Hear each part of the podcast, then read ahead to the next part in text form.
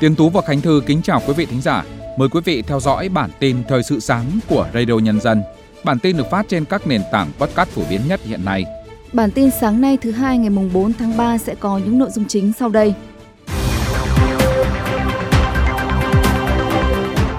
Bộ Giáo dục và Đào tạo đưa ra các khuyến nghị đối với kỳ thi tuyển sinh đại học 2024. Hà Nội sẽ ra soát toàn bộ loại hình nhà ở nhiều tầng, nhiều căn hộ.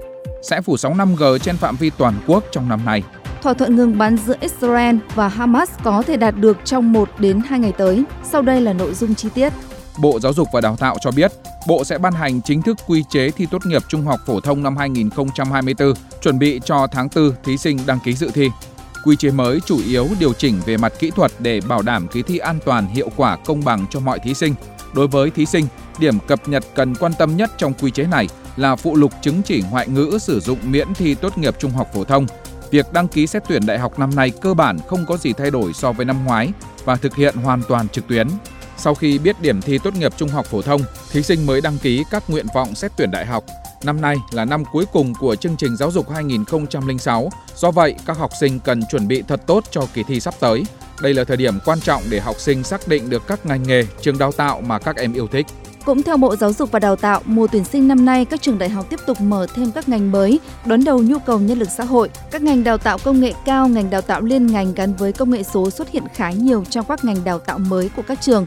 Ngành đào tạo liên quan đến công nghiệp bán dẫn vi mạch cũng bắt đầu được nhiều trường tuyển sinh nhằm giải quyết nhu cầu nhân lực phát triển ngành giai đoạn hiện nay. Tuy nhiên, học sinh cần tìm hiểu kỹ về ngành học để biết được có phù hợp với năng lực học tập của bản thân hay không. Cùng với đó, các em cần tìm hiểu kỹ về định hướng đào tạo của trường, theo hướng nền tảng hay ứng dụng và có phù hợp với định hướng nghề nghiệp tương lai của mình hay không để có quyết định đúng đắn. Ban tổ chức Chủ nhật đỏ cho biết, tính đến ngày hôm qua mùng 3 tháng 3, Chủ nhật đỏ lần thứ 16 năm 2024 đã tổ chức tại 35 tỉnh thành phố với 69 điểm hiến máu. Đến nay, số lượng máu tiếp nhận từ chương trình đạt hơn 47.100 đơn vị máu. Dự kiến Chủ nhật đỏ 2024 sẽ huy động hơn 100.000 người tham dự và tiếp nhận khoảng 45.000 đến 50.000 đơn vị máu. Chương trình ý nghĩa này sẽ kéo dài đến hết tháng 3 năm nay. Ủy ban nhân dân thành phố Hà Nội vừa yêu cầu Sở Xây dựng chủ trì phối hợp với Ủy ban nhân dân các quận huyện thị xã ra soát toàn bộ địa bàn thành phố về loại hình nhà ở nhiều tầng, nhiều căn hộ, đánh giá phân tích kỹ tính chất pháp lý, việc quản lý đất đai, đầu tư xây dựng, xử lý dứt điểm các công trình có vi phạm trật tự xây dựng, kiến nghị các cơ quan có thẩm quyền xử lý vi phạm về phòng cháy chữa cháy. Trước đó, Ủy ban nhân dân thành phố Hà Nội cũng nhấn mạnh việc chậm khắc phục các tồn tại về phòng cháy chữa cháy tại các địa bàn đang không đáp ứng so với yêu cầu của Ủy ban nhân dân thành phố Hà Nội. Ngoài ra, việc các công trình xây dựng xuống cấp không đạt quy chuẩn xây dựng cũng trực tiếp gây ảnh hưởng đến sức khỏe tính mạng của người dân. Theo báo cáo mới nhất của Hội môi giới bất động sản Việt Nam, từ đầu năm, giá căn hộ chung cư tại Hà Nội, thành phố Hồ Chí Minh tiếp tục tăng vượt khả năng chi trả của nhiều gia đình. Đơn vị này cũng dự báo trong ngắn hạn, giá căn hộ tại trung tâm các thành phố lớn sẽ tiếp tục duy trì đà tăng, nhất là tại phân khúc bình dân, trung cấp. Trong khi đó, giá mua đi bán lại của các dự án cao cấp hạng sang có thể ghi nhận mức giảm nhẹ. Tập đoàn Công nghiệp Viễn thông Quân đội cho biết trong năm 2024, đơn vị này sẽ triển khai 5G phủ sóng trên phạm vi toàn quốc. Để triển khai nhiệm vụ này, đơn vị sẽ đầu tư gần 30.000 tỷ đồng để đẩy mạnh tần số, bao gồm hệ thống kết nối đến các vùng sâu, vùng xa. Trước những lo ngại việc Nga cấm xuất khẩu xăng từ ngày 1 tháng 3 có thể ảnh hưởng đến thị trường xăng dầu, theo Sở Giao dịch Hàng hóa Việt Nam, quyết định này có thể ảnh hưởng một phần tới nguồn cung toàn cầu. Tuy nhiên, Sở Giao dịch Hàng hóa Việt Nam cũng khẳng định quyết định này nhìn chung sẽ không có tác động trực tiếp tới nguồn cung xăng dầu của nước ta. Mặt khác, trong cuộc họp với Thủ tướng Chính phủ trong ngày hôm qua, Tập đoàn Xăng dầu Việt Nam cũng khẳng định sẽ không để tình trạng thiếu xăng dầu xảy ra. Thị trường vàng trong nước những ngày qua liên tục nhảy múa, giá vàng xô đổ mọi kỷ lục đạt được trước đó. Đặc biệt giá vàng nhẫn tròn trơn 4 số 9 lên gần 68 triệu đồng một lượng, mức cao nhất từ trước đến nay. Sau khi đạt đỉnh mới, giá vàng quay đầu giảm, tuy nhiên mức giảm nhỏ giọt.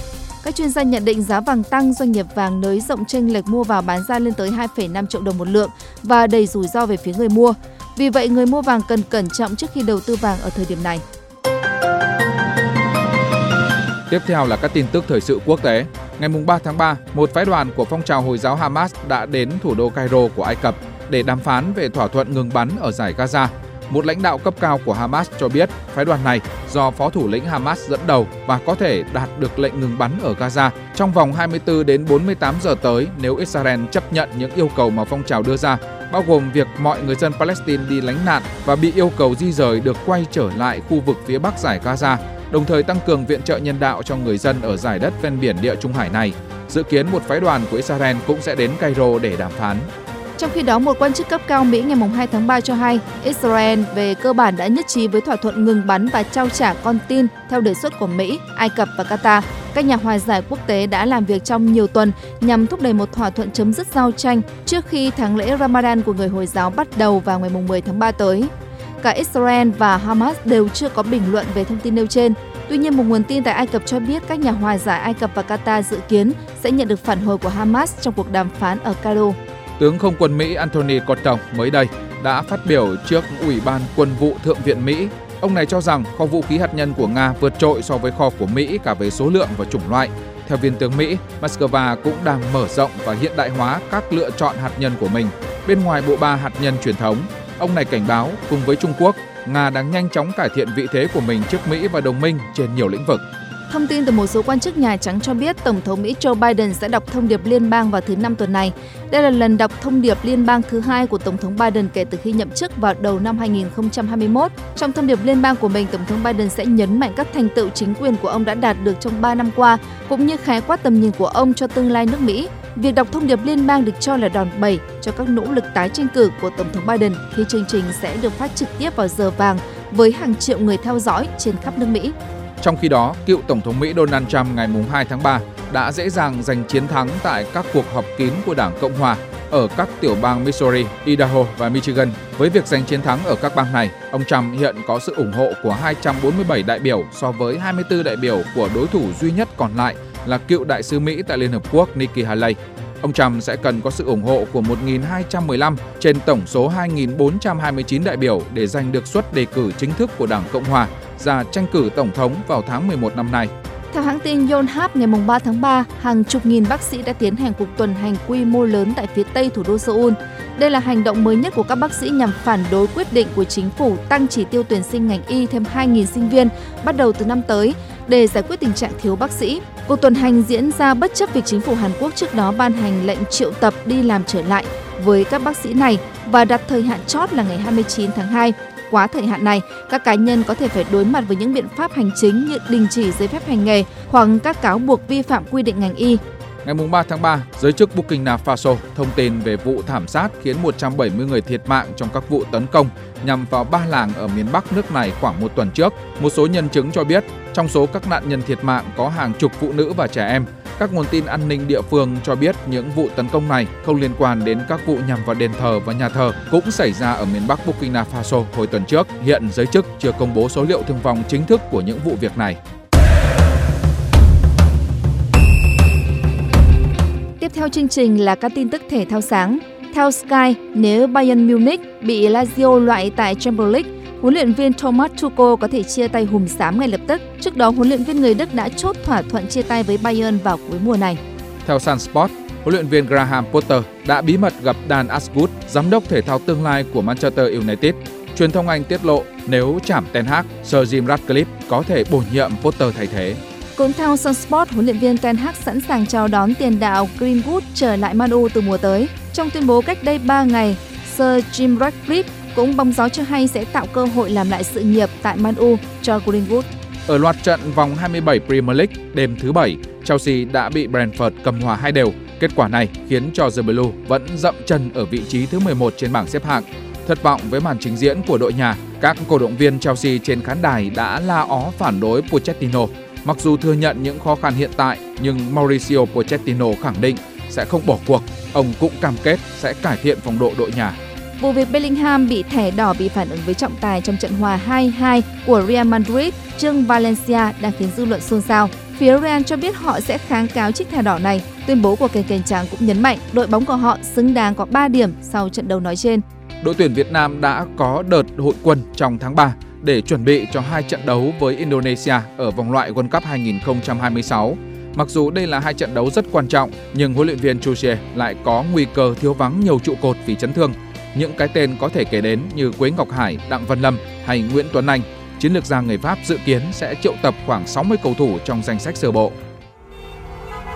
Giữa bộn bề công việc Giữa những áp lực của cuộc sống Đôi khi chúng ta bỏ lỡ những dòng thông tin hữu ích trong ngày Hãy để Radio Nhân dân giúp bạn tiếp cận với những thông tin để mỗi phút chúng ta không bỏ qua bất cứ một thông tin quý giá nào. Bật Radio Nhân dân vào mỗi buổi sáng và chiều trên các nền tảng số hiện đại nhất để cập nhật những tin tức chính xác và hữu ích. Radio, Radio Nhân, dân, đồng, đồng hành cùng bạn, dù bạn ở đâu. Phần cuối của bản tin sáng nay là thông tin về tình hình thời tiết. Xin mời biên tập viên Tiến Tú. Cảm ơn biên tập viên Khánh Thư. Thưa quý thính giả, lúc này ở các tỉnh miền Bắc trời vẫn còn rét nhưng không còn bút giá như những ngày trước với mức nhiệt từ 15 đến 18 độ. Tuy nhiên chỉ ít giờ nữa, toàn Bắc Bộ đều có nắng, trong đó các tỉnh phía Tây Bắc Bộ, nhiệt độ trưa chiều nay dao động từ 24 đến 27 độ, riêng một số nơi nhiệt độ còn lên tới 28 đến 30 độ. Các tỉnh ở phía Đông Bắc Bộ hầu hết dao động từ 22 đến 25 độ. Lúc này từ Thanh Hóa xuống đến Quảng Ngãi vẫn khá nhiều mây, nhưng mưa thì hầu như không xảy ra. Nền nhiệt ngoài trời lúc này ở các tỉnh Thanh Hóa đến Thừa Thiên Huế ở ngưỡng từ 16 đến 19 độ, trời vẫn rét. Còn khu vực từ Đà Nẵng xuống đến Bình Thuận, nhiệt độ đang là 21 đến 24 độ, trời mát mẻ. Tuy nhiên, nền nhiệt ở 14 tỉnh thành miền Trung trong ngày hôm nay sẽ tăng với các tỉnh từ Thanh Hóa xuống đến Thừa Thiên Huế. Nhiệt độ trưa chiều nay sẽ là từ 25 đến 28 độ, còn các tỉnh từ Đà Nẵng xuống đến Bình Thuận, nhiệt độ cao hơn, dao động từ 29 đến 32 độ. Khu vực Nam Bộ và Tây Nguyên chỉ có được thời tiết dễ chịu vào lúc sáng sớm, còn càng về trưa và chiều, ở các tỉnh Tây Nguyên, nhiệt độ sẽ tăng lên mức từ 30 đến 33 độ, có nơi đạt ngưỡng nắng nóng trên 35 độ. Ở Nam Bộ, khu vực miền Đông tiếp tục là vùng có nắng nóng diện rộng với nhiệt độ là 34 đến 37 độ, có nơi cao hơn. Trong khi đó, các tỉnh miền Tây Nam Bộ, nhiệt độ dao động từ 32 đến 35 độ. Những thông tin thời tiết vừa rồi cũng đã kết thúc bản tin thời sự sáng nay của Radio Nhân dân. Kính chào tạm biệt và hẹn gặp lại quý thính giả trong các bản tin tiếp theo.